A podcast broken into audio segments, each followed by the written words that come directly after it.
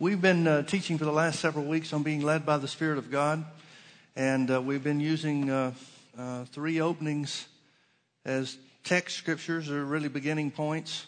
First Thessalonians chapter five, um, Romans chapter eight, and Proverbs chapter twenty.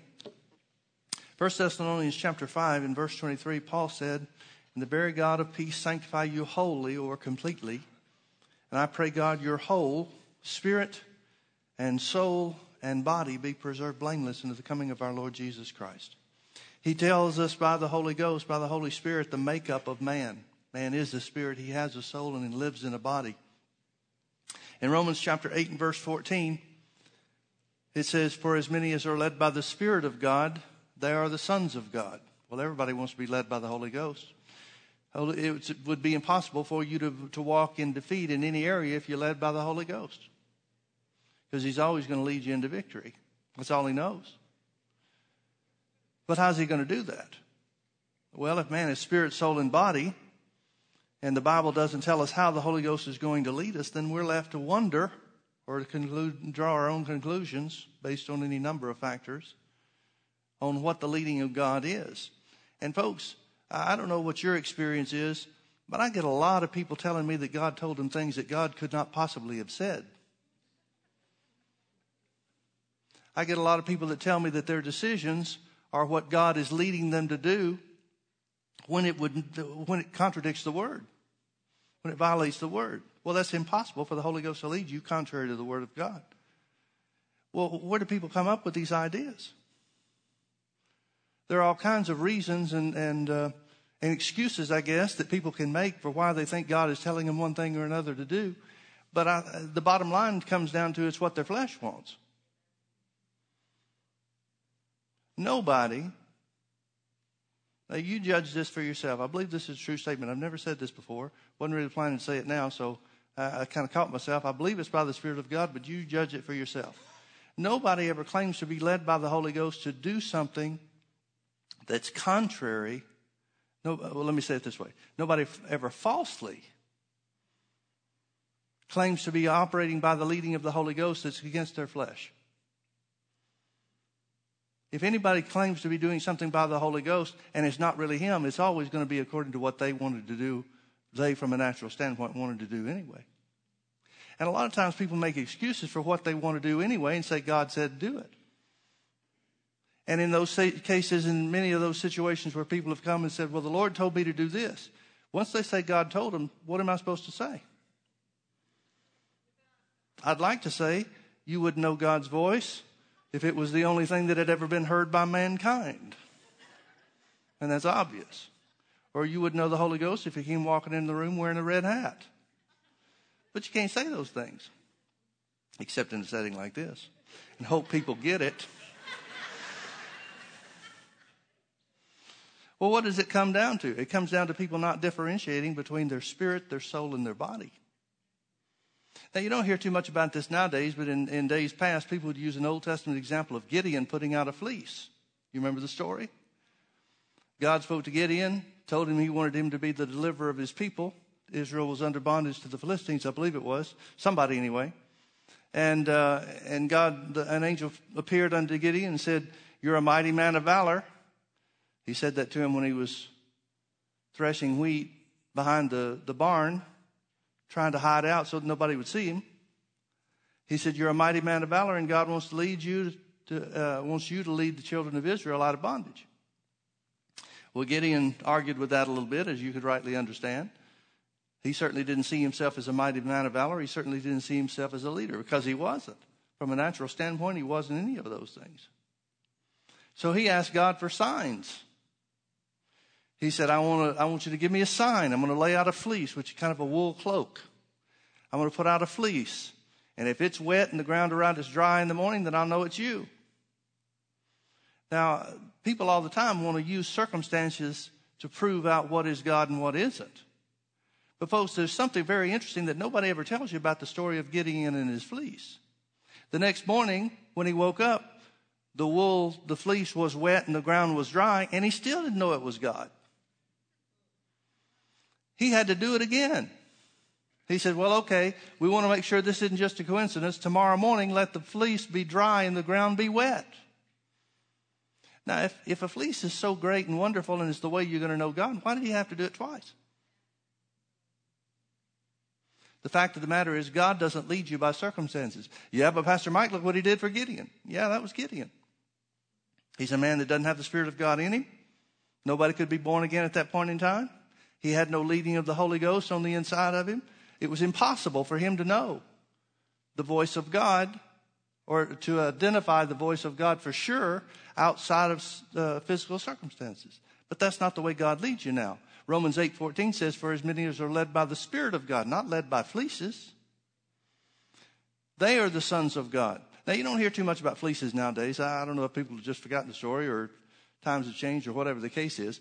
But so often people are doing the same thing and it's exactly the same thing, just using different terminology. They're praying for God to open or shut doors.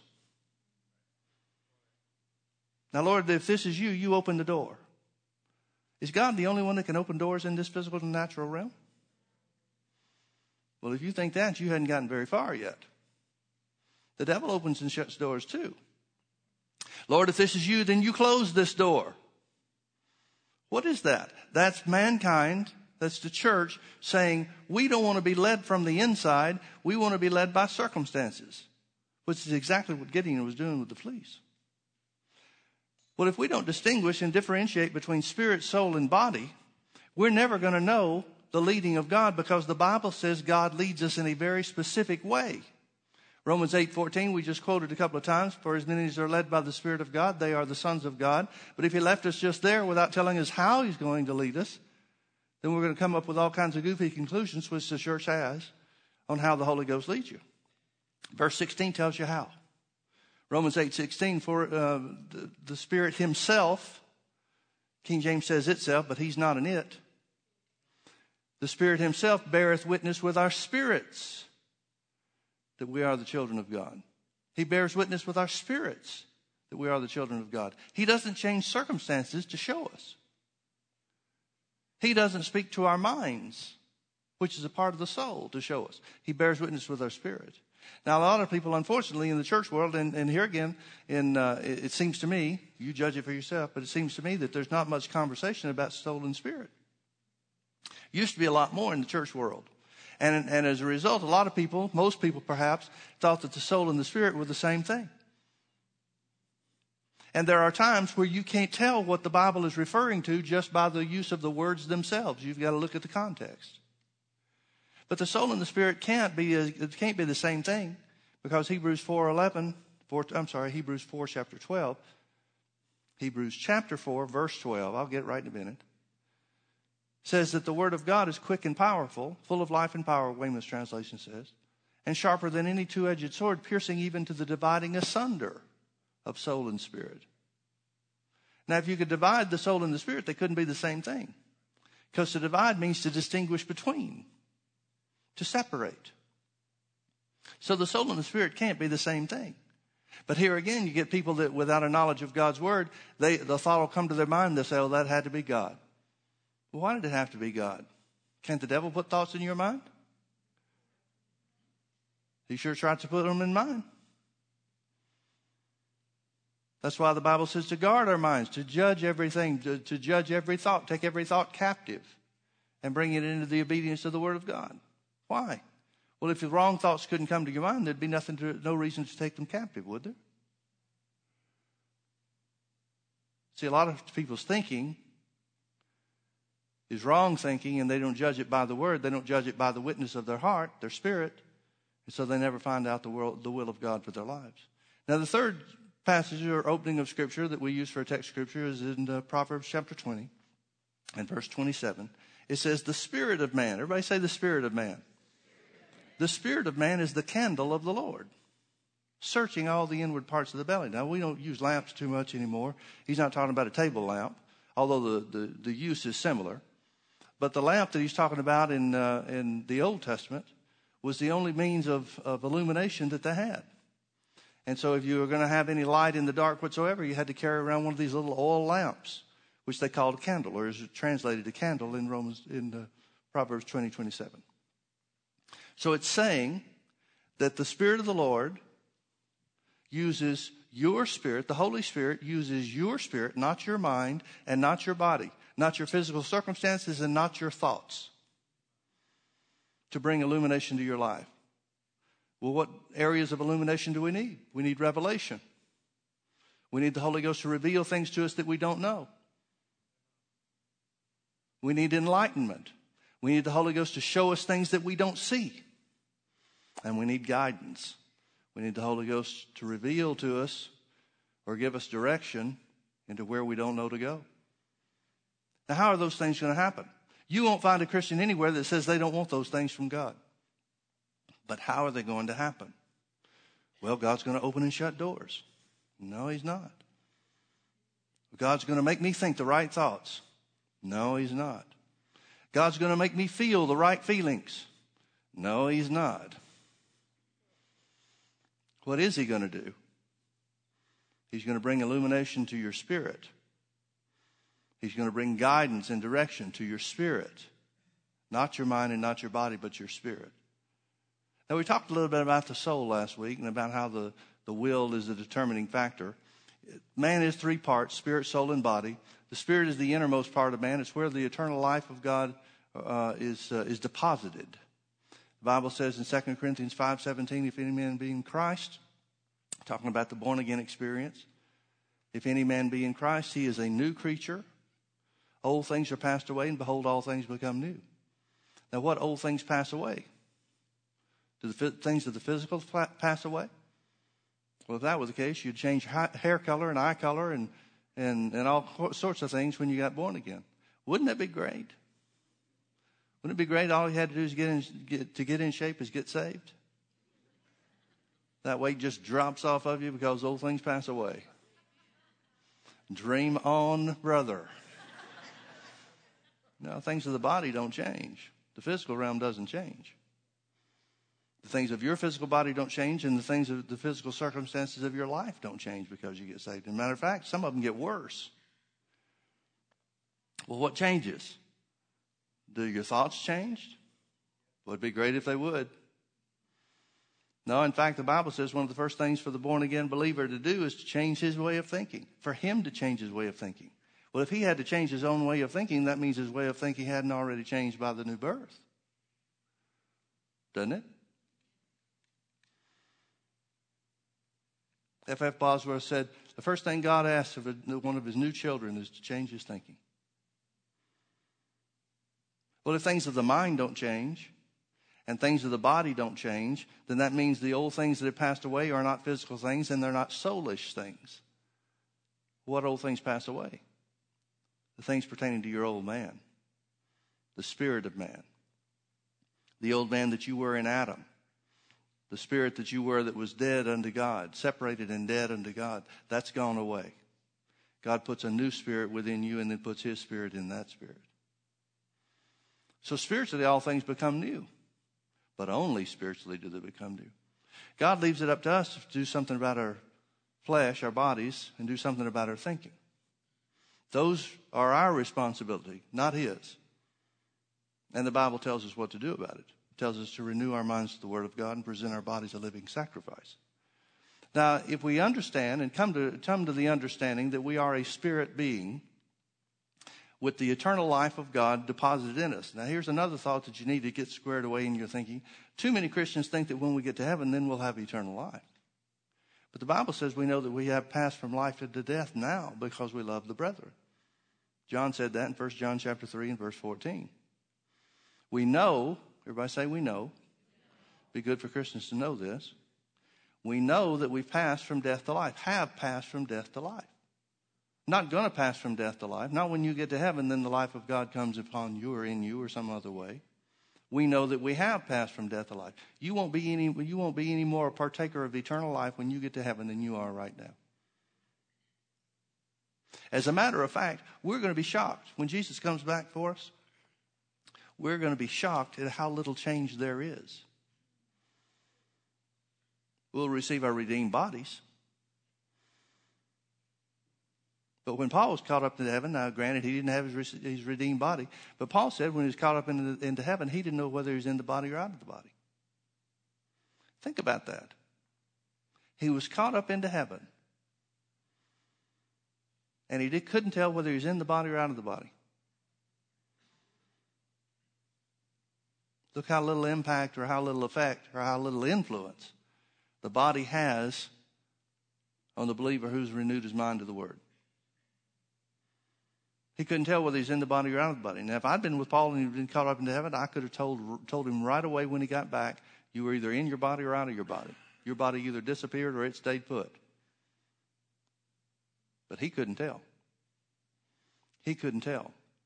Folks, spiritual things are just as real, and in one sense, even more real than physical things. So, how are we to ascertain, how are we to distinguish this inward leading, this inward guidance by the Holy Ghost? Well, notice again in Romans chapter 8 and verse 16, the Spirit Himself bears witness with our spirit. What does He bear witness with our spirits to? That we are the children of God. That we are the children of God.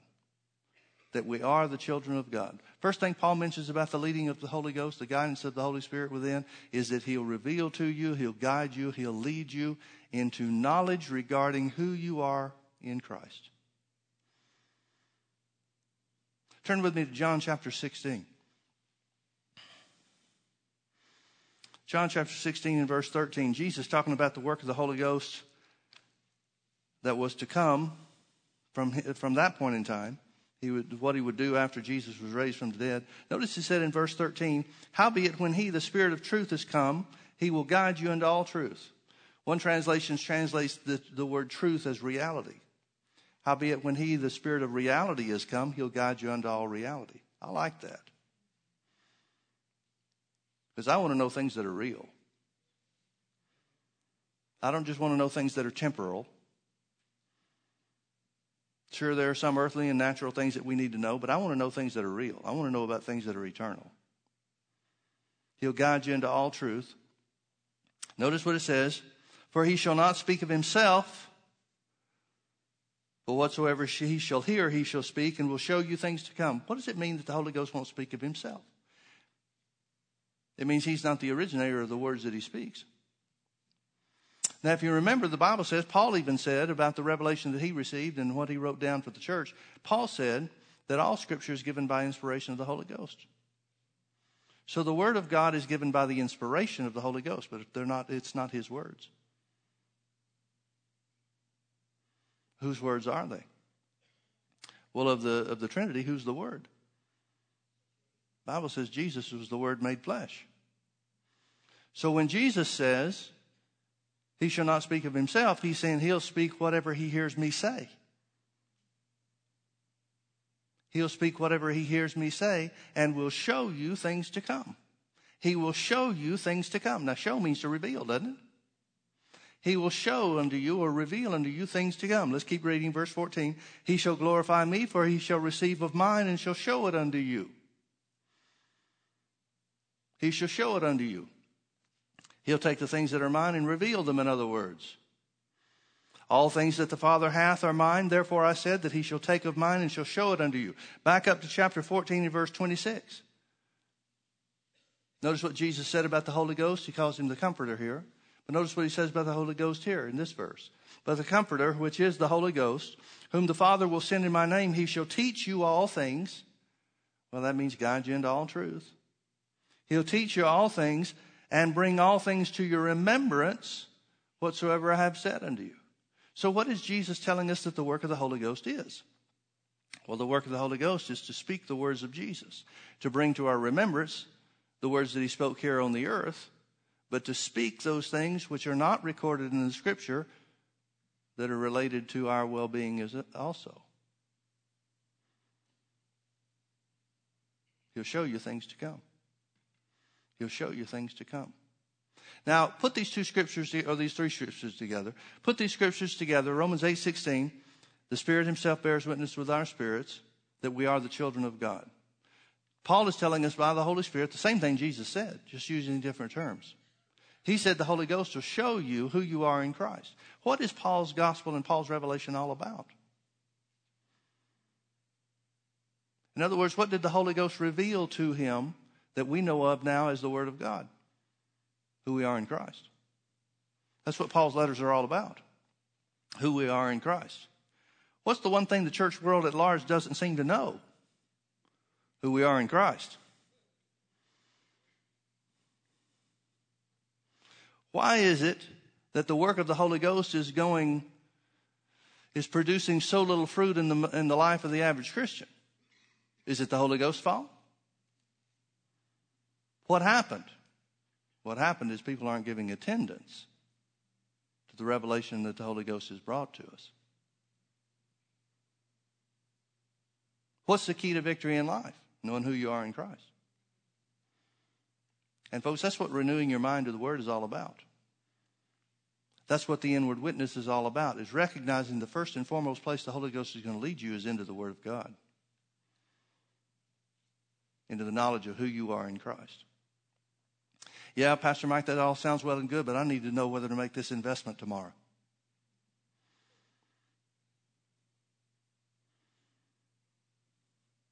That's all well and good, but I need to know whether to marry this person or not. That's all well and good, but I need to know whether to take this job offer that's been presented to me. And we could use 50,000 different examples. So, what are we doing? We're putting natural things ahead of spiritual things. Folks, you know as well as I do that billions of dollars are spent every year on the development of the body. Even more billions of dollars are spent every year on the education of the mind. Where's the training of the Spirit? It'd be nice to say, well, that's the church's job. And it is the church's job. But what kind of job is the church doing on that front? Doesn't look like there's much being done to me. Yet, what's more important than the training of the human spirit when it's the spirit of man that God uses to enlighten you and give you direction? Can you tell me anything that's more important than spiritual development? Well, I got to make a living. Well, guess who leads you into the knowledge of how to walk in victory in that area? The Holy Ghost. How does He do it? Well, He just dumps money on you overnight. You just wake up in the morning, there's a pile of money in the floor with a note on it saying, This is a gift from me. Signed the Holy Ghost. Uh, somehow it seems to me that some people think that that is going to work kind of like that. Because they put no effort into spiritual development and they put all their effort into natural or physical things. And so many times in those situations, they're looking to circumstances to tell them whether or not they're doing the right things or not. Well, if this works, that means God's in it. Not so. I've seen a lot of things work that took people away from God.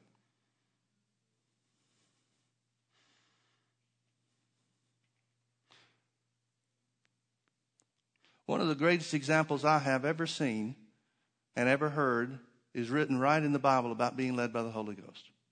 Let me show you what being led by the Holy Ghost is really like. Turn with me over to Acts chapter 19.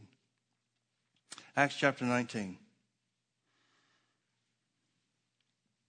I don't know if you know this or not, but the Holy Ghost gives you a perfect example of how to know how to follow his leading. It's in the Apostle Paul's life. Paul talked more about being developed in spirit and being sensitive in spirit and being led by his spirit than any of the other writers. Well, I wonder if he lived what he preached. Yeah, he did. And look and see how. Acts chapter 19. Paul is in Ephesus, the city of Ephesus. And I, let me turn in my Bible. There's, uh, there are some verses we probably ought to pull out here. It says that uh, it starts with about 12 people. He, he thinks they're saved, but they're not. When he goes to Ephesus for the first time, he finds out that they're uh, followers of John the Baptist, but they, and John the Baptist's message is, there's one coming after me. Jesus is coming after me, but they never knew that Jesus came. They never knew what he did. So Paul gets them saved and filled with the Holy Spirit. And then he begins to preach in, in the city. There are um, uh, certain Jews and others that uh, resist the message. And uh, so he goes to another place and, and begins to preach. And, and boy, I mean, they have a great revival. It says in verse 10 this continued by the space of two years, so that all they that dwelt in Asia heard the word of the Lord Jesus, both Jews and Greeks, or Jews and Gentiles. Paul is having a two year revival just by teaching the word. Now, you know as well as I do that if he's just teaching the word without some kind of signs following or some kind of uh, accompanying results, nobody's going to keep believing it for two years. After two years, somebody's going to say, wait a minute, I thought this stuff's supposed to work. But we don't have any record of what those things were. Which tells me that wasn't anything out of the ordinary, it's just God confirming His word with signs following. The Lord watching over His word to perform it in the lives of the people that were putting it in practice. Which, you know, we make a big deal about miracles, and, and rightly so.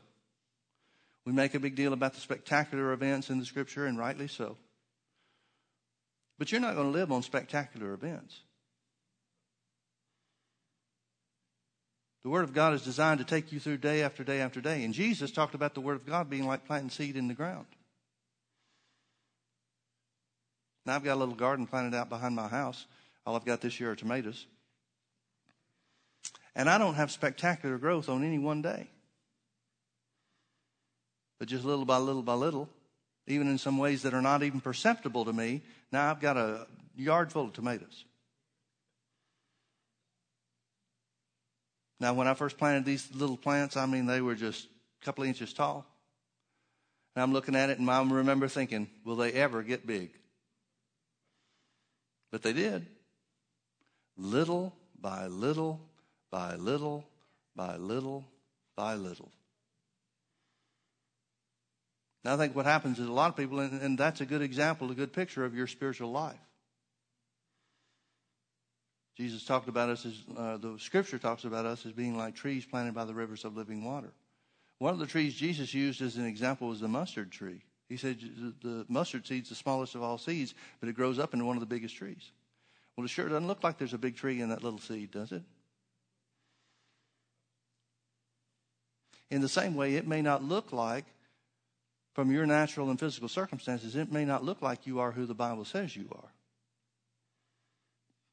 But you are, and you get there little by little by little, day by day by day. I'm so glad I didn't dig up those tomato plants when they were little, wondering what was going on with them, wondering why I wasn't getting the results as quickly as I wanted to.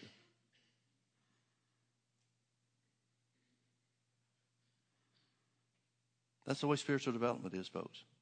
It's little by little by little. And if you're not willing to stay in for, in, in for the long haul, you might as well give up now and go find something you'd rather do. Because I can't promise you a spectacular miracle tomorrow. Now, what does the Bible say you're going to have one? And a lot of people get discouraged by that. Well, Pastor Mike, I've been believing God for my healing for a week. When is this going to happen?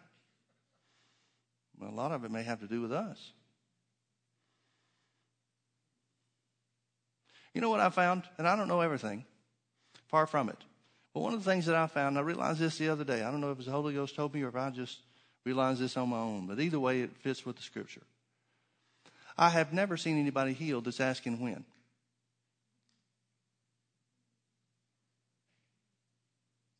Now, maybe you have but not me. I've never seen anybody receive the promise of God for whatever they're standing on or believing for while they're saying when.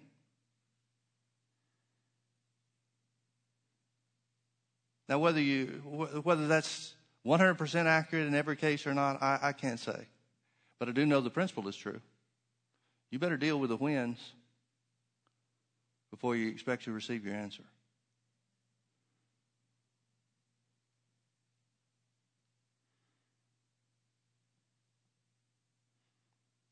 Well, praise the Lord. Thanks for coming.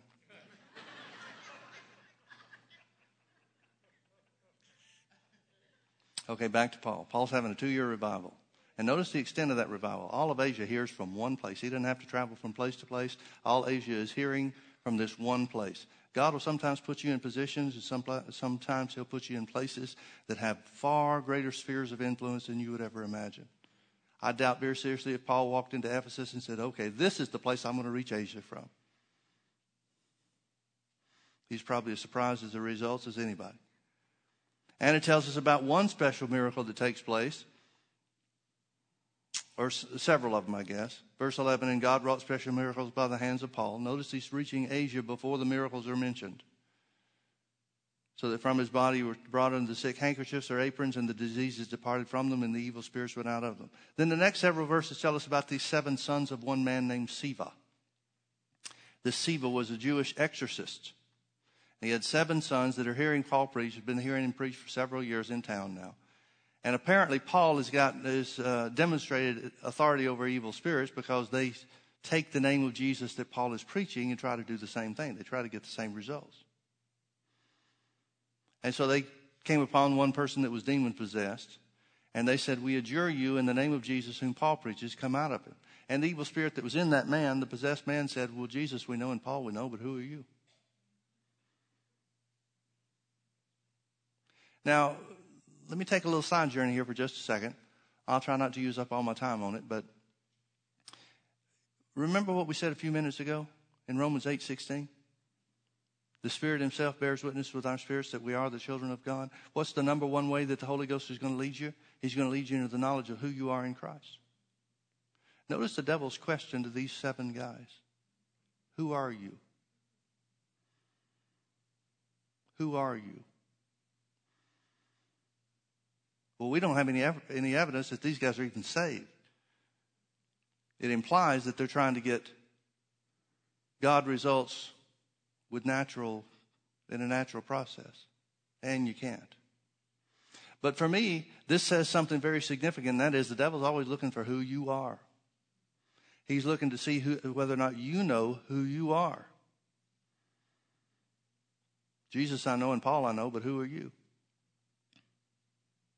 Paul knew who he was to such a degree that the devil could call him by name. Can he with you? That might be something to aspire to. Now, folks, let me also say this in passing, and that is, I don't believe the devil's ever going to know the name of anybody that's trying to run away to get away from, run to get away from him. If you're afraid of the devil and trying to stay away from him all you can, he's never going to know your name. But you deal with him on his ground, on his turf, he'll learn who you are just like he learned who Paul was. Well, the devil showed that he didn't have any respect for these guys, and so it says that the evil spirit in this guy um, influenced him and strengthened him to such a degree that he jumped on all seven of these guys, whipped them, stripped off their clothes, and they ran naked down the street. Now, notice the result of that. What did Paul have to do with that other than teaching the word? Anything? He didn't cause this miracle. I doubt if Paul was in his prayer room, prayer closet, to say, Lord, have seven unsaved people try to cast the devil out of somebody. So that everybody can see what happens. He's just going about his business. And this takes place. Verse 17, it says, And this was known to all the Jews and Greeks also dwelling at Ephesus, and fear fell on them all, and the name of the Lord Jesus was magnified. And many that believed, that means people that are saved, people that are in the church. Many that believed came and confessed and showed their deeds. Many of them also, which used curious arts, brought their books together and burned them before all men, and they counted the price of them and found it 50,000 pieces of silver. A couple of years ago, this, uh, the value of this would have been $6 million. Can I ask you a question? What are believers doing with curious arts and occult stuff? And when it says they believed and confessed their deeds, they repented and confessed their deeds, why should they have had to? Why are they still involved in wrong things? Folks, what I want you to see is the power that's demonstrated in the name of Jesus and the failure of these seven guys and the way the devil dealt with them and so forth was that that spurred these Christians to go all in with God. Before then, Christianity was just something they did, I guess. Can we say it this way? Until this event, they were nominal Christians. They were ordinary, average Christians. But it caused them to be committed Christians. 100% sold out to God. Now, notice what it says in the result of that in verse 20. So mightily grew the word of God and prevailed. Now, folks, if you put these previous verses, verses 18, 19, and 20 together, It'd be real easy to draw a conclusion that the Word of God grows mightily and prevails when Christians are 100% committed. At least it did there. Now, don't get me wrong, they've been in a two year revival. But it was only after the people committed themselves to the things of God completely, man, that's when things went wild. Why hadn't they before?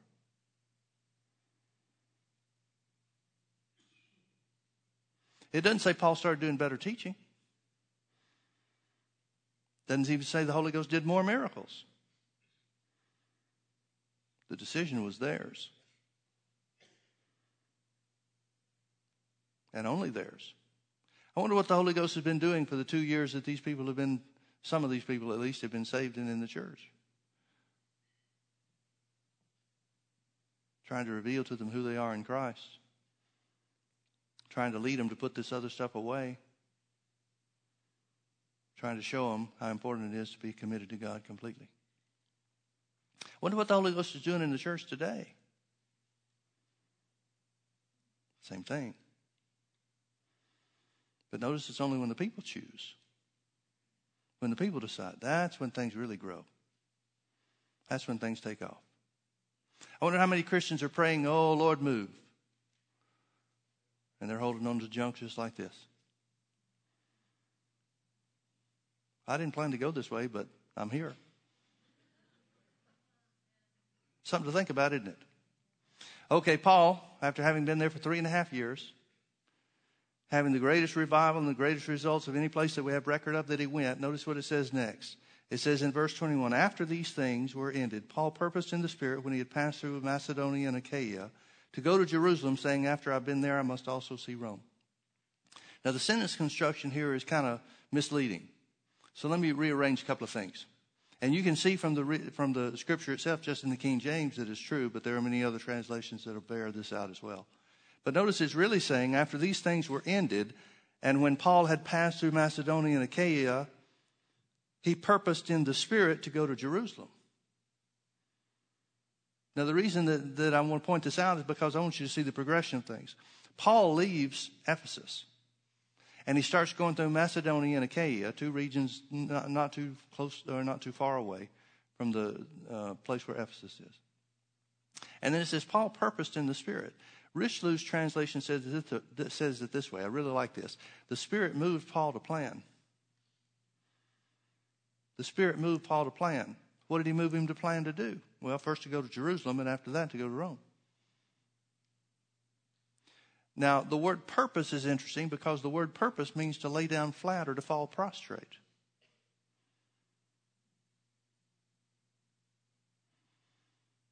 So the implication is Paul made this decision through much prayer and committing himself to the things of God.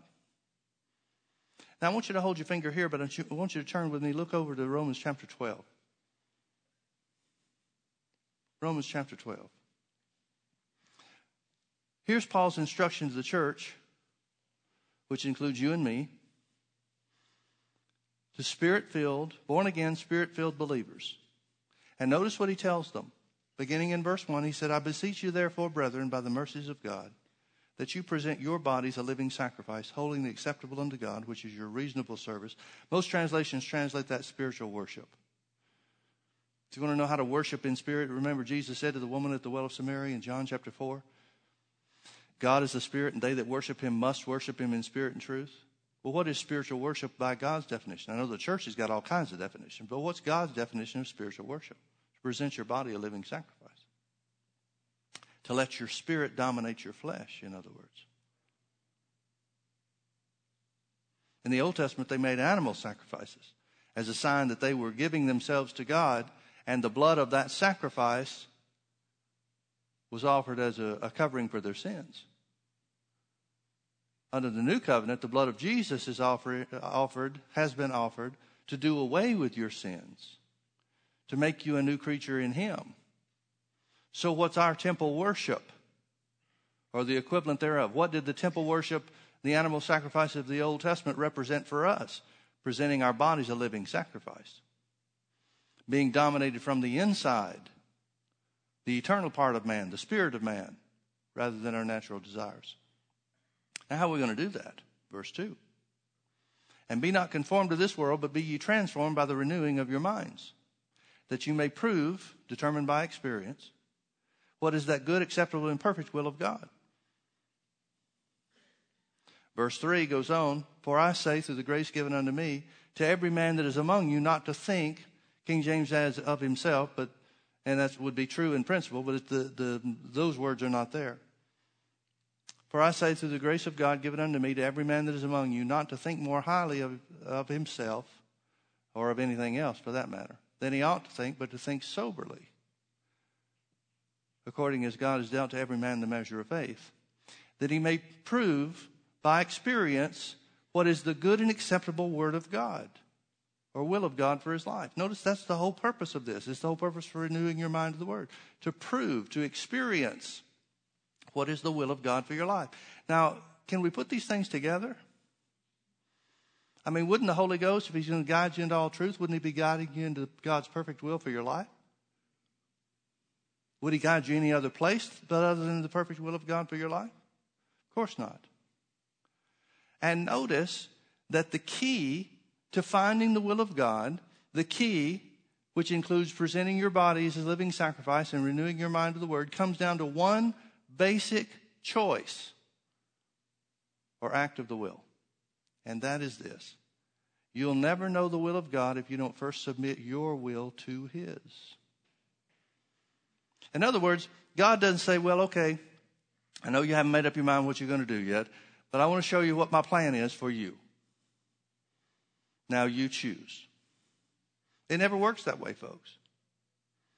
Instead, the way it works is Christians go through life in the dark until they get to the place where they say, Lord, whatever it is you want for me, whatever it is you have for me, no matter what I might thought my plans were for myself or anything else, until uh, they get to the point where they say, Lord, your will be done in my life, not mine. You'll never know the will of God for your life. Never. So the will of God is revealed by the Holy Ghost only to those who have first and foremost submitted their will to His. Now, folks, I could preach for years on this one point because it's so easy for us to think that we're submitted to God's will, but holding on to our own plans. And I'm not talking about people that are against God. I'm not talking about people that, that are trying to get away with something or run a game on God or trying to be a hypocrite and live a secret, secret life. Or I'm not talking about any of that kind of stuff. I'm talking about people that genuinely love God. I remember John Osteen talking about how that uh, before he built his building, the first building they were in, not the one that Joel's got now downtown, but the one that they had out in um, the outskirts of town, over in, in um, the well, it's a city, but it's a suburb of Houston, the city of Humble, Texas. The building that they built out in the middle of nowhere at the time, things had built up around it some. But he said he wanted to build that building for 15 years before he ever could. And he said there were times where he'd see younger men in the ministry building these big buildings and having these great meetings and conventions and so forth. He said on a couple of occasions he just got mad about it. He said, I just decided, well, if they can do it, I can do it. So he'd announce to his church, Folks, we're going to start building our new building. I Have to come back next week and say, no, we're not. I got ahead of things. The Lord dealt with me about it. I, I just trying to do it on my own. He said that went on for years. Finally, it was, when, uh, it was after he had had a heart attack and he was in the hospital that the Lord spoke to him and said, Okay, now I want you to build your building. And He said, Lord, you got to be kidding. I just had a heart attack. He said, Yeah, now when I get it done, you'll know that it was me and not you. And they did get it done. Something like a $15 million facility and never took a special offering. Never. Man, that's got to be God. Well, what was it that happened? He got in the flesh and wanted to do things that he saw other people doing. I've seen preachers leave the right churches and take wrong churches because of their own desires for things.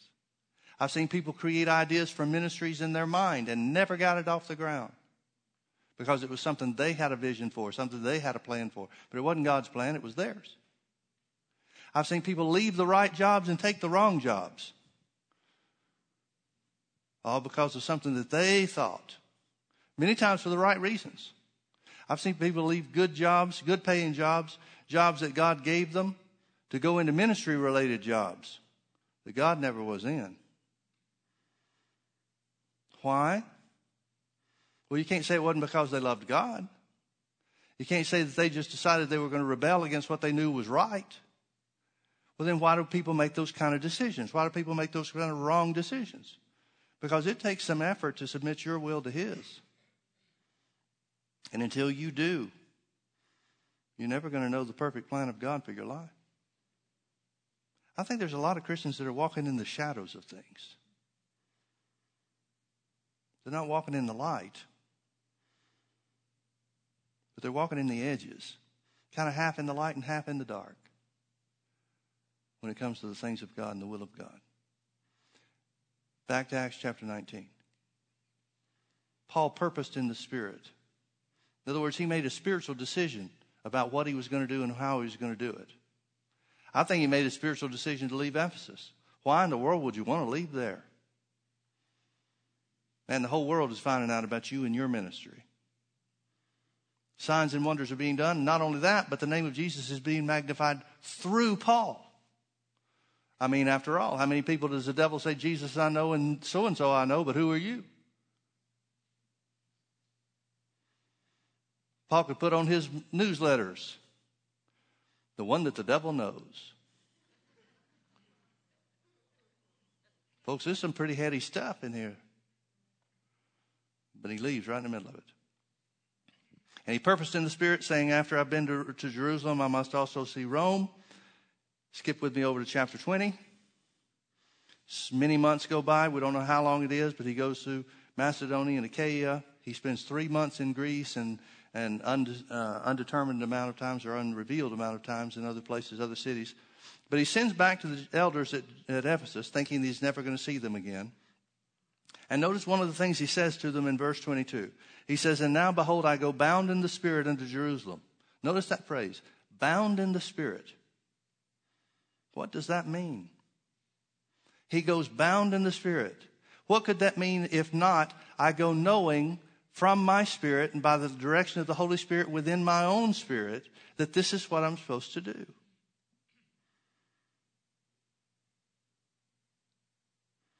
How did he get that kind of information from God? That purpose in the Spirit or laying prostrate before the Lord in the Spirit has a lot to do with finding out what God wants for us to do. Now, I don't know if that was figuratively or literally, but either way works.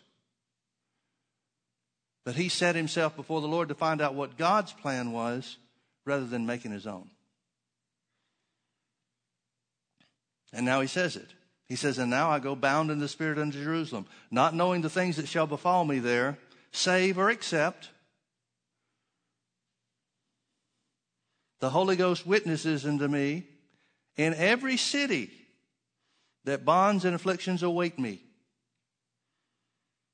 Now, let me read this verse of scripture to you in, uh, uh, from the Amplified, because I like how it says it. This is Acts chapter 20 and verse 22. Let me find it. Here it is. And now you see, I'm going to Jerusalem bound by the Holy Spirit and obligated and compelled by the convictions of my own spirit, not knowing the things that will befall me. In other words, Paul says, I am compelled by the Holy Ghost. How? Within my own heart, within my own spirit.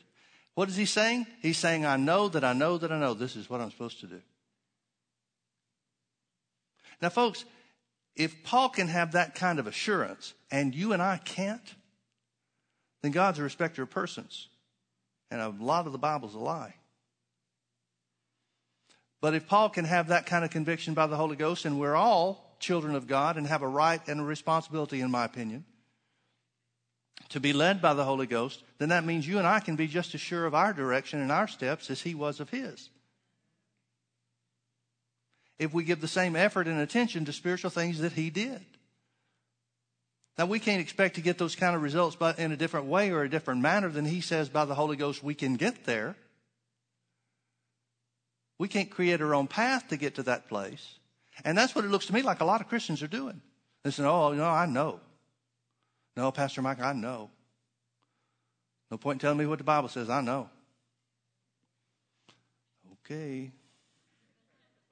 And then, of course, when it doesn't work out, they want you to help pick up the pieces. And you want to say, I thought you knew. But you don't. Try to help them all you can.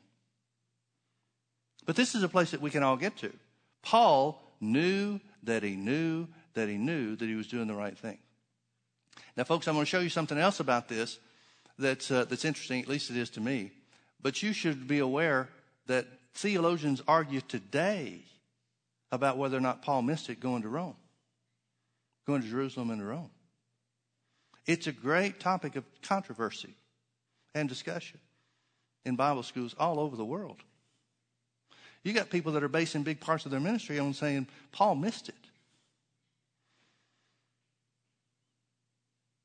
Now, I'm convinced that the reason for that controversy is because people, and, and, and let me say it this way it's only controversial, it seems to me, among those that don't know anything about being led by the Holy Ghost. But Paul said he knew. How well did he know? He said, Well, I know uh, that I'm bound in the Spirit going to Jerusalem, not knowing the things that shall befall me there, save or except that the Holy Ghost witnesses in every city saying that bonds and afflictions await me. Can I ask you this?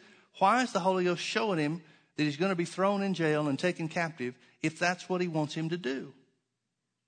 See, here's where people try to go by circumstance. So many people in every one of these controversial guys, or guys that enter into the controversy about did Paul miss it when he went to Jerusalem and to Rome, all go by the Holy Ghost is trying to tell him in every city, don't go, don't go, don't go. But notice that's not what Paul said. Paul said the Holy Ghost shows me what's waiting for me when I do go. He never said the Holy Ghost told me not to go. Big difference in knowing that something's coming down the road and God telling you to avoid it. However, most Christians, at the slightest hint of trouble, spiritually or otherwise, will run the other direction thinking that means God can't possibly want me to be there. But, folks, if the word doesn't show itself stronger than your problems, what good is it? And where is the word going to be shown to be stronger than your problems if not in the middle of your problems? I think too many Christians have this idea that, well, the Holy Ghost is going to lead us into victory, so that means we'll never have any trouble in life, just float through life on flowery beds of ease, as Brother Hagin used to say. I miss that guy. Float through life on flowery beds of ease, and we'll show what strong Christians we are. Well, is a strong Christian a Christian that never has any trouble, or a strong Christian one that overcomes what trouble comes? Jesus said, In this world you'll have tribulation, but be of good cheer. I've overcome the world. He didn't say you wouldn't have trouble, he said you would. So Paul says, the only thing I do know, don't know everything about it, but the only thing I do know. Now get this. Paul said he did not know everything that's going to happen, which means the Holy Ghost has not revealed to him every part of the plan. What has he revealed to him? That he wants him to go there. Well, what do we know about him going there? Well, I know they're going to put me in jail. They're going to take me captive. That'd be enough for most people to run the other way, wouldn't it? But notice what Paul says in verse 24. But none of these things move me. Paul said, I'm not moved by the knowledge that they're going to take me captive and put me in jail. I would suggest to you folks that you can count on one hand the number of Christians that that wouldn't move. Probably have fingers to spare. But that's what Paul said. He said, None of these things moved me. Well, if he's not moved by the circumstances, the revelation of the circumstance that he's going to be taken captive and put in jail, bonds and afflictions. Bonds means captivity, jail time. Afflictions means trouble. Well, fill in the blank, whichever you think afflictions are related to being thrown in jail. He said, None of these things move me. He said, The Holy Ghost is showing me this in city after city after city. Every city that I go to, the Holy Ghost is witnessing to me witnessing to me. Now, he's got to be talking about some kind of witness other than just what's on the inside of him. because it wouldn't have anything to do with the cities if it was just on the inside of it. So he's talking about, and we'll show you an example of it here in just a few minutes. He's got to be talking about the Holy Ghost revealing in some other way that this is what's going to happen in Jerusalem, in, in uh, Rome. But he says, I'm not moved by that. I'm not moved by the knowledge that circumstances are going to get tough. I'm not moved by the knowledge, the revelation that things are going to be inconvenient. None of these things move me. Well, if the circumstances and trouble that's ahead doesn't move him, what does move him? Only what's in his heart. Only the witness of the Holy Spirit within him. Folks, you want to see an example of a, of a true believer? You want to see an example of victorious, a victorious man? This is it. I'm going to Jerusalem bound in the Spirit because the Holy Ghost has directed me and witnessed to me and borne and witnessed with my spirit that that's what I'm supposed to do. Not moved at all by the circumstances and the trouble that's awaiting me. None of these things move me. None of these things move me. What does that tell us? It tells us that Paul has submitted his will to the will of God. And if the will of God is for him to go into a tr- city where there's going to be trouble, if the will of God is for him to go into a city where there's going to be jail time, so be it. I'm going to follow what the Holy Ghost tells me to do. Now you got to realize also, Acts 16 has already occurred. When Paul was thrown in prison before, at midnight, Paul and Silas prayed and sang praises unto God, and the prisoners heard them, and suddenly there was a mighty earthquake, and all the prison doors opened, and everybody's chains fell off their hands and feet. What does Paul have to fear from prison? It's just another place to see the power of God. None of these things move me. Neither count on my life dear unto myself. He doesn't even know. Please get this. He doesn't know this may be the end of my life. He doesn't have some kind of witness. He doesn't say, but Jesus has told me I'll live through it. He didn't have any of that. He's going by one and only one thing, and that is the witness of the Spirit within his own heart or spirit.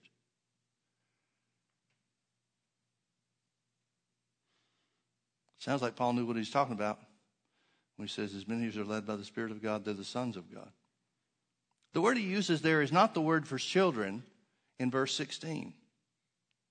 The word sons in Romans 8:14 is different from the word, the word children in verse 16. The Spirit Himself bears witness with our spirits that we are the sons of God, or I'm sorry, that we are the children of God. That's a different word. The word that he uses for sons in Romans 8:14 means adult sons. In other words, he's talking about here's part of growing up. Here's part of growing up, being led by the Holy Ghost. Because he'll bear witness with our spirits, even the youngest believer, that we're the children of God. None of these things move me, he said. Neither count I my life dear unto myself, that, so that I might finish my course with joy. What matters to me is finishing God's plan for my life. His purpose for me. Don't care about the trouble, don't care about the inconvenience, don't care about the affliction, don't care about the bonds. What matters to me is experiencing the good and acceptable and perfect will of the Father for my life. Man, this is a guy you can follow. So that I might finish my course with joy in the ministry which I have received of the Lord Jesus to testify of the gospel of the grace of God. Turn with me over to chapter 21. chapter 21, it says, beginning in verse 3 Now, we, when we had discovered Cyprus, we left it on the left hand and sailed into Syria and landed at Tyre, for there the ship was made to unlade her burden. And finding certain disciples, this is in Syria, and finding certain disciples, we tarried there seven days, who said to Paul through the Spirit that he should not go up to Jerusalem. See, this is where people get some of their argument. They say, well, see, the Holy Ghost told him not to go. Well, if the Holy Ghost told him not to go, then Paul didn't know anything about being led by the Spirit, which means we should be very suspect of the verses of Scripture that he gives us about being led by him. What is it saying? They said to Paul by the Spirit that he shouldn't go up to Jerusalem. What does this mean? Well, he's already told us that every city he goes to, this is no exception, where he gets to in Syria is no exception. Every city he goes to, people are witnessing by the Holy Spirit that bonds and afflictions await him. What are they doing? Well, they have revelation. They have supernatural revelation. The revelation is Paul's going to be thrown in jail. Bad things are going to happen to Paul. So what do they do? They put their own interpretation on it. But folks, I can tell you how, how this works. When the Lord spoke to us, finally, witness to my heart about coming here to pastor, I put my own interpretation on that and almost missed God. I knew by the Spirit that this is where I was supposed to come, but I thought I was supposed to take, take over another church that was here. But when that other church called somebody else to pastor, what do I do now? Then I had to go back to praying and realize what the Lord told me was to come here and pastor. See, I put my own interpretation on it. If He told me to pastor, that means there's already a church in place. Says who? I thought so.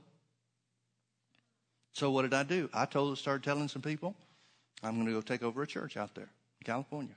We were living in Oklahoma at the time. I told some of my friends, we're going to change change our uh, location. We're going to change what we're doing. I'm going to take over another church out there. Well, then the other church called another pastor.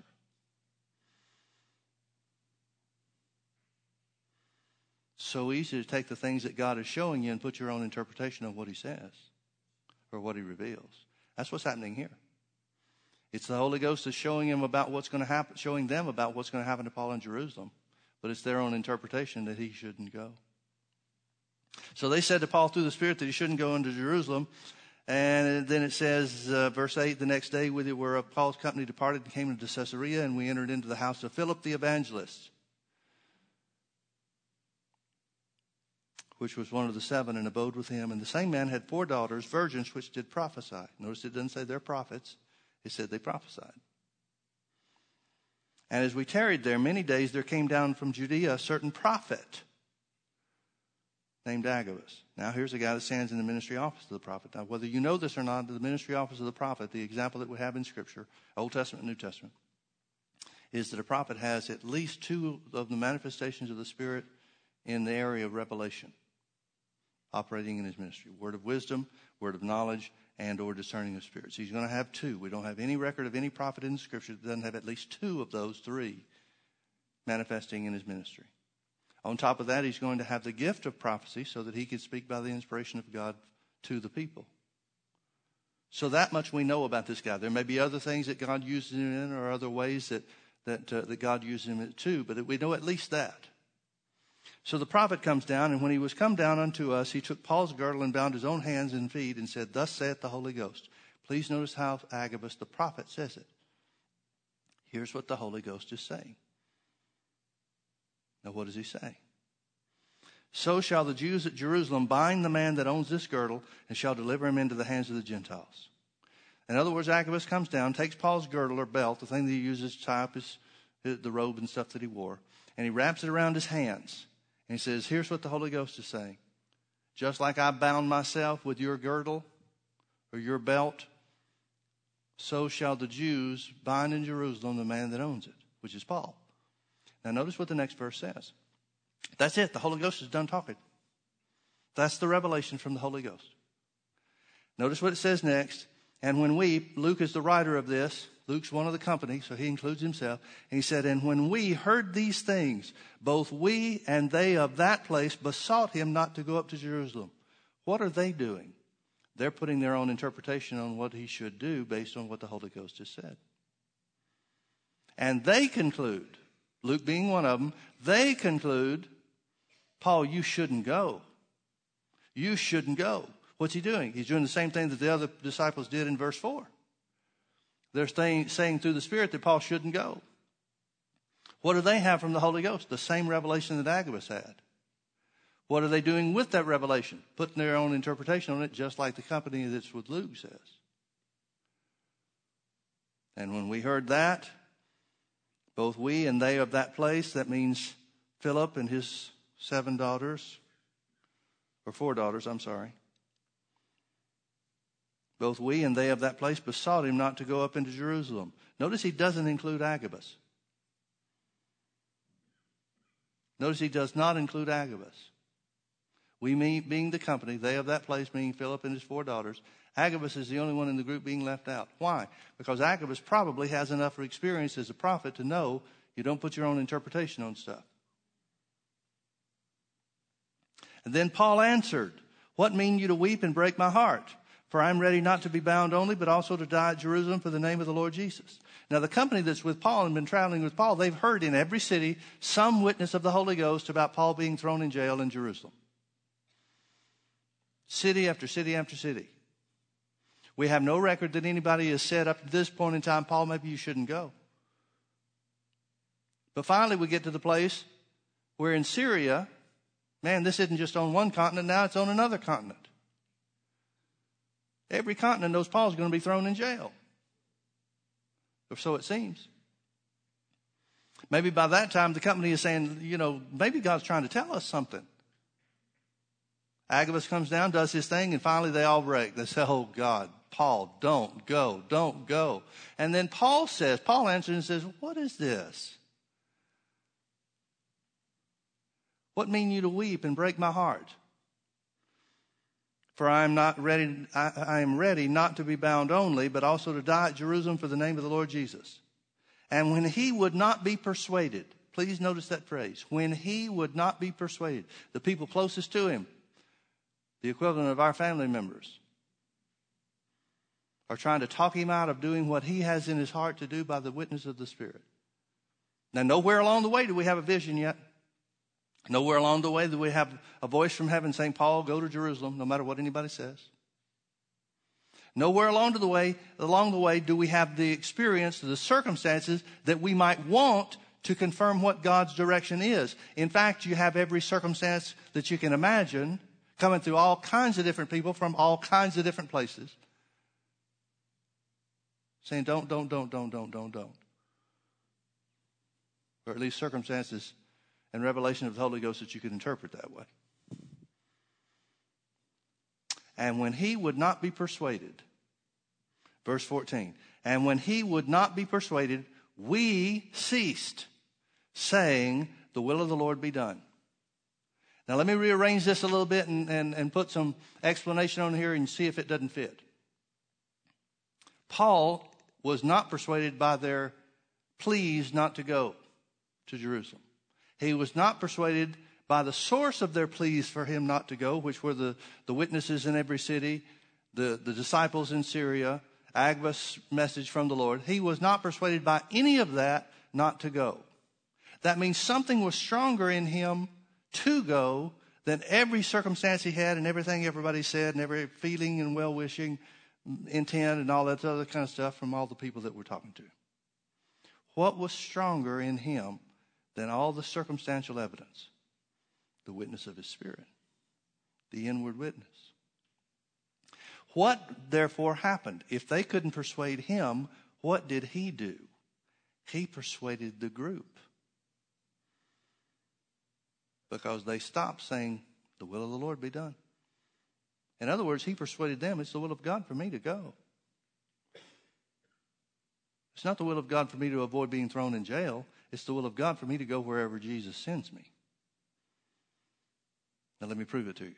Turn with me over one more chapter, chapter 23. Two more chapters. Chapter 23. After go, Paul goes to Jerusalem, he's taken captive by the Jewish leadership. He appeals to Caesar. So they send him to Rome. On the way to Rome, Verse 11, and the night following, the Lord stood by him. Now here's a vision.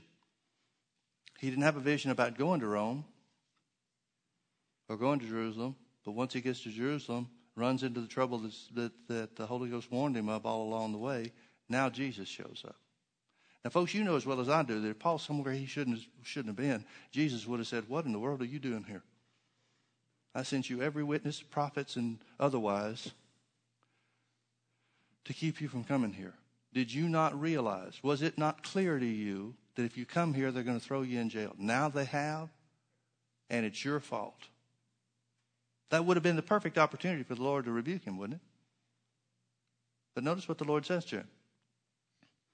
The night following, the Lord stood by him and said, Be of good cheer, Paul, for as thou hast testified of me in Jerusalem, so must thou also bear witness of me at Rome.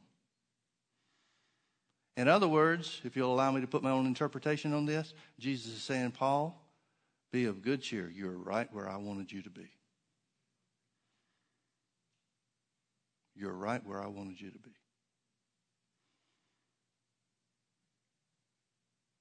Now let me let me close with this. I know I'm out of time, but let me let me close with this real quick. Um, I worked with Brother Hagin until um, early summer of 1984. At that point in time, we knew it was time for us to go. Knew it was time for us to leave Tulsa and leave Brother Hagin's ministry. And really, through kind of a process of elimination, we wound up traveling on the road to other churches. We did some work in, in the States and did some uh, ministry work overseas, mostly in Europe. And um, um, it was interesting because a lot of the places that we went to, we were the first ones that smaller churches had ever had. First ones meaning guest ministers that some small churches had ever had. Um, in in other cases, there were churches that had had guest ministers that had created a real problem for them, so they quit having them, and we were the first ones to, to for them to uh, to have back in. It seemed like every almost every place that we went, certainly over 75 to 80 percent of the places that we went were pioneer situations and we couldn't figure that out. We had other good friends in the ministry and been in the ministry longer than us that were doing the same thing as us, and man, they were going to places and getting big offerings, easy places, nice hotels, stuff like that. Man, we were staying in some of the most god awful places you could ever imagine. And, and I didn't care. Beth did. She cared big time. And it did get difficult. And, and I realized it was easier for me on the road it was, than it was for her because I'm the one doing all the ministry.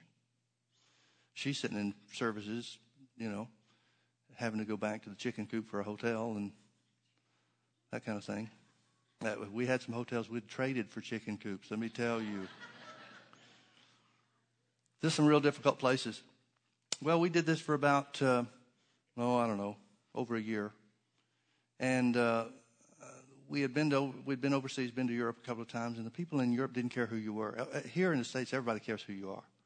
And they look at you like, well, we've never heard of you. What can you possibly have to say? Well, that gets old after a while. I mean, not, not from a ego standpoint. I'm not in this for ego.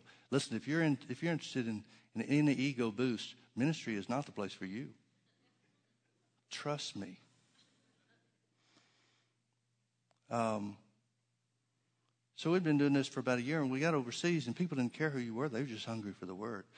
Man, that was like cool water to a thirsty soul. So we started thinking maybe we'd move overseas. If we're going to travel and minister anyway, and, and the Lord doesn't tell us otherwise, why not go where people want to hear the word?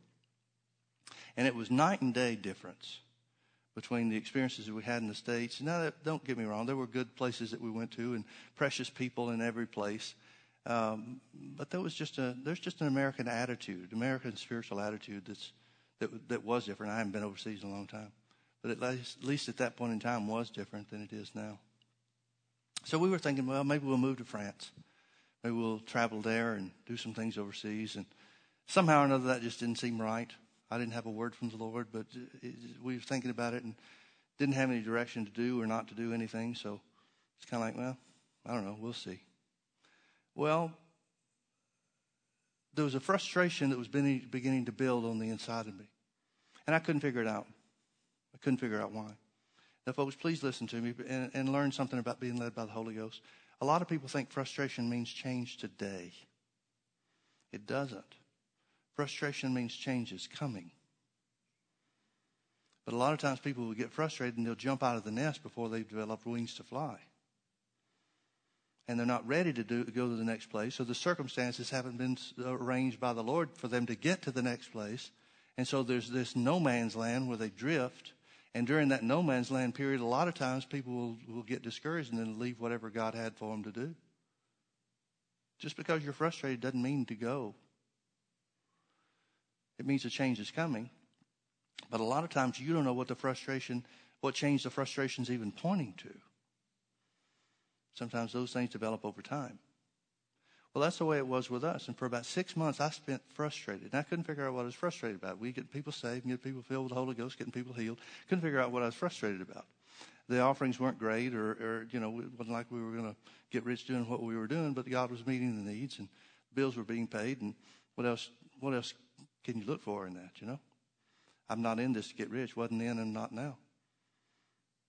So we couldn't figure out what was going on. As I said, it was a lot easier for me than it was for Beth because I get to preach. I get under the anointing. When I'm preaching the word, it doesn't matter how frustrated I am. I don't feel it then. So as many meetings as I can keep going, the better off I am. Well, the more meetings we're in, the more frustrated she gets. And so we started talking about it, and we'd, we'd travel by car in those days and, and uh, travel from place to place, and a lot of long trips, a lot of long naps for her, and a lot of, lot of uh, long series and uh, cassette series for me to listen to in the car on the way. But there'd be times where we talk about it, and you know, what do you do? You have something from the Lord? And I didn't. I just said, well, there's something about what we're doing that's not right, but I don't know what it is. And so we talk about it and say, well, uh, are you called to do something else? Well, I'm certainly not an evangelist. Apostle or prophet is up to God. That's not up to me. I don't know what to be other than a teacher.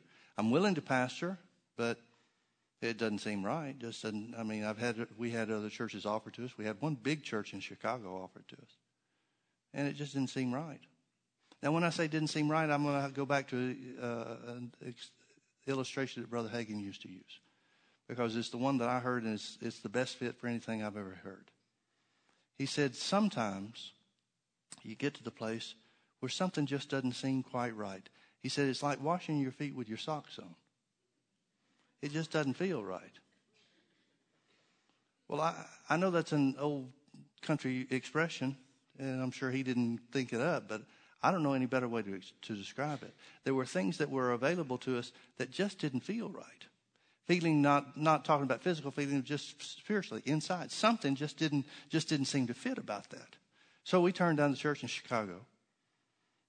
Going through month after month after month, more frustrated. The frustration is beginning to build. I've got, um, but now we've been ministering for about um, not quite a year and a half on the road. And it's taken me all that time to get to get a schedule built up. And now I've got a schedule for the next year. A lot of better places than I've been to so far. Things were looking bright. And all of a sudden, in talking casual conversation, we were back in Tulsa, casual conversation with a fellow that I worked for back at Kenneth Hagin Ministries before I left. Something was said about a church out here, a church that we were scheduled to be into. It was the second time that he, we would have been there. He said something about what had happened to the church out here. Apparently, there had been some trouble in the church and things blew up. I never really got the whole story, don't really care. But he said something about that church had gone into trouble and the pastor had left. And as soon as, and he made a joke. He said, maybe God wants you to go there and pastor. Well, as soon as he said that, that's exactly what dropped down on the inside of me. Now, let me explain my terms. When I say drop down on the inside of me, what I, bottom line of what I mean is I knew that I knew that I knew. I spent months, about almost six months, being frustrated, something not seeming right. And all of a sudden, I knew something was right. Now, I can't explain to you how I knew. Because he was certainly joking. He didn't mean anything by it. But all of a sudden, I knew what was right. And what was right was for me to come here and pastor. Now, here's where I put my own interpretation on it. I thought that meant take over the church. Thank God that didn't happen. And they those people wound up in such a mess, Jesus himself couldn't have pastored them. and didn't. Church blew up. Just blew into a thousand pieces. I don't know if it, if there's anybody out of the group that's still following God or, or serving God or in church anywhere, I don't know it. There was a big crowd too at one time, but turned into an awful mess. Folks, spiritual things guided by the flesh turn into stuff that stinks. That which is born of the flesh is flesh, and that which is born of the spirit is spirit. Thank God he didn't put me in the middle of that situation to pastor. But see, I thought, I thought my own thinking, my own reasoning, not from my heart, but my own head, would have thought, oh boy, I could gather those people back up. We could gather them together, and man, we could hit the ground running. I could really be somebody. I've never found out found that any step I took to be somebody ever worked. But all of a sudden, I knew something was right. I went from wondering, I went from indecision, I went from frustration to instantly, instantly knowing this is right. Now, I didn't know everything about it. I still came out here and preached for them, thinking that they were going to call me to pastor. And man, that was the hardest service I ever preached in in my life. And looking back at it, I can see why, because everybody's standing there trying to figure me out. We went to lunch afterwards, and one of the guys that was trying to head things up and trying to control the church had been all along, I guess. Sat there and started asking me questions. Well, what would you do in a situation like this? And every time that I, uh, every time that he'd ask something, he'd say, well, what, how would the board fit in with you on that? I finally said, you know, I'm not much into boards. Well, that was the end of me. I didn't know it at the time, but that was the end of me. Thank God. So then things went against us. They called the other pastor, called somebody else to pastor. Somebody I didn't know. I, have met him once. Don't know anything about him. But I knew enough to know that it wouldn't be going the same direction that I'd take a church. So now what do I do? Man, I'm, I'm back to despondent. Dear Lord, Jesus, you told me. Well, the only thing that's changed, nothing changed about what the Lord dropped in my heart. What's changed is what I thought was going to happen. Any of you ever been in a situation where what you thought was going to happen isn't the way it went? No, really? That's where a lot of people give up and quit. That's where a lot of people run for the hills. Oh, but the Lord said. The Lord may not have said what you thought He said. The Lord may have not have said what you interpreted it to be. What did He really say? It's the Word of God that's real. It's the Word of God that's eternal, not what you think about it. So now I spent several weeks. What am I going to do? Actually, the Lord kind of prepared me for it. And I'll tell you how. Because uh, for a couple of weeks before I found out they called another pastor, I woke up one morning with the question. I don't know if it was mine. I don't know if it was the Holy Ghost, whether it was my own spirit, whether it was the voice of God. I don't know what it was. But I woke up one morning with the question sitting on my chest. I can't explain it. It's almost like I could see it. What would you do if they called somebody else to pastor that church? So for the next couple of days, I started asking myself that question over and over again. Well, what would I do? Well, they'll never do that. How could they not pick me? They, they just never do that. But what if they did? Every time it was right back there. What if they did? I thought it was the devil for two days. Get thee behind me, Satan. It's not going to go that way. Finally, I addressed the question. What would I do? I, I started thinking about it and I thought, well, what did God say? I realized after some introspection, looking back down on the inside of me, I realized what the Lord told me was to go there and pastor, not go there and pastor that church. So I decided, and I even asked Beth, we were on the way on the trip somewhere else. I said, What would you do if they called somebody else to pastor? She said, Oh, God. Because, see, she had the same knowing on the inside that this was right, too. So we talked about it, and I said, you know, I've had to answer the question for myself. I'd go there and start a church because I know that's what God told me to do. I'd have to go there and start a church. So we thought we talked about it some more. So we agreed on it. Found out two or three days later that that's what they did. They called another guy. Well, at, at the news, I wasn't despondent a little disappointed, but I wasn't despondent because I was already prepared. I was prepared by the Holy Ghost. I was prepared by the inward witness of the Holy Ghost for what was coming. The Holy Ghost will show you things to come. Now, what He showed me was to come is not what I wanted to come. But He doesn't show you what you want to see, He shows you things to come. So when I found out, I said, well, okay, that's all right. The guy that told me about it was a guy that I knew, and he was he had known for some time and was kind of holding back because he didn't want to give him, uh, didn't want to deliver the bad news, you know, and all that kind of stuff. So I said, oh, that's fine. Don't you worry about it. We got everything handled. Didn't tell him what was going on. Didn't want to try to pull him away from something that God might have wanted for him. Maybe he's going to stay a part of that church. I don't know. It's not for me to decide. So what did we do? Well, I left this part of the story out. When we decided, when we came to the place where we knew what was right, come out here, uh, we canceled all of our meetings. So now I'm in a situation where they don't want me to pastor. I don't have any meetings. What do I do? Well, I want to move today. Beth said, Oh gosh, Mike, I can't move that quick. We've got a house, we've got furniture, we've got all this kind of stuff. I said, We got to go to California. It's hard to get to California from Oklahoma. I don't know if you know that. I said, Well, we got to go. She said, Well, well I'm gonna need I'm gonna need some time. I said, Fine. How much time you need? She says, Oh, I need a couple of months. I said, I'll give you five weeks. So for five weeks, I sat in my living room. During that time, there was one meeting where another guy, a friend of mine, had scheduled. He had to cancel on, so they, they put me in his slot. One meeting. But during that time, for five months, I have nothing to do. Now, I, I shouldn't have done that. But I got excited thinking, it, well, I, now I know what's going to happen. Now I know what God wants me to do, so I'm going to go tomorrow. Sometimes knowing what God wants you to do is not mean go now.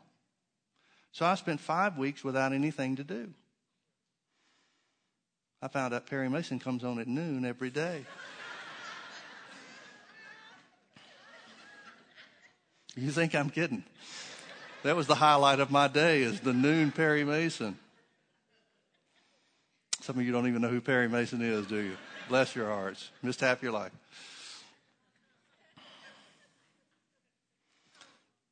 So we're sitting there, and uh, I'm sitting there day after day. We don't have any money coming in, so we're trying to save money. So I'm cooking hot dogs every day, boiling hot dogs on the stove.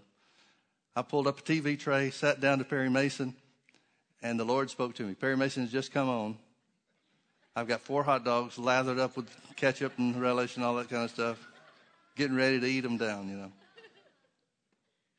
And the Lord spoke to me. Now, this is Revelation. I didn't know the Lord watched Perry Mason. But he was right there with me. Lord spoke to me and said, Now's the time. Go now. I got up and told Beth, We're going now. I had to give her a couple of days to get ready, but we had, by the end of the week, we had our trailer loaded up, everything we owned in the back of a U-Haul trailer, going to a place that we didn't even know where it was. We got here, pulled off the freeway at Alicia Parkway. She said, Where do we go now? I said, I have no clue. All I know is we're here. Well, long story short, we started the church, and the Lord has blessed us all along the way. Man, we've had trouble. We've had some monumental trouble. But let me tell you what I know. In every bit of trouble that we've ever had and every bit of trouble that we ever will have, I can say that I know, that I know, that I know God sent me here. He didn't send me here to fail. He didn't send me here to fold up. He didn't send me here to go under. He sent me here to pastor a church. Folks, there's nothing greater than knowing that you're in the perfect will of God. And it carries so much further than just whatever you're doing, whatever the, the activity is, along with what he told you to do. It gives you confidence and assurance. I understand exactly what Paul was saying when he told even his, own, his closest friends and ministry companions. He said, What are you breaking my heart for? I know what I'm supposed to do. I know what I'm supposed to do. He could not be talked out of it no matter how much he cared for the people or how much the people cared for him. He couldn't be talked out of it because he knew that he knew that he knew. That's the inward witness that every one of us can be assured of and directed by. Let's pray. Thank you, Father, for your word. Thank you for the privilege to be led by the Holy Ghost. Father, what a wonderful thing to know that we're your children and know who we are in Christ. And as we submit our will to yours, not our will, Lord, but your will be done in our lives. As we submit our will to yours and say we're willing to do whatever it is you want us to do, Lord, whether it's what we planned or not, whether it's what seems good or right to us or not. We're willing to take your direction and follow your guidance. Thank you, Father, that as we renew our minds to your word and receive that revelation, that illumination of the Holy Ghost, we thank you that we can know by experience what is your perfect will. Lord, lead these people. Lead these people that have put the word first in their lives who care more about your word than anything else. Lead them by your Spirit so that they know that they know that they know your plan for them.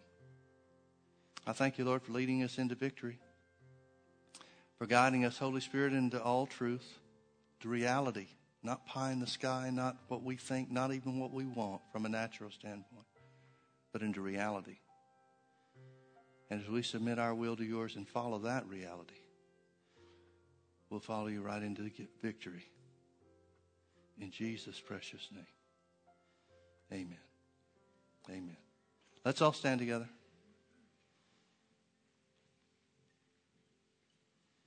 Hallelujah. Let's lift our hands and thank God for the Holy Ghost. Thank you, Lord. What a privilege it is to be led by your Spirit. What a privilege it is to know your will, your plan, your purpose for our lives. We surrender ourselves, Lord. Surrender our will. Lead us. Thank you, Holy Spirit, for doing your work, doing your job to guide us into all truth. Show us things to come. In Jesus' name, amen. Amen. God bless you. Thank you for being with us. Have a great day.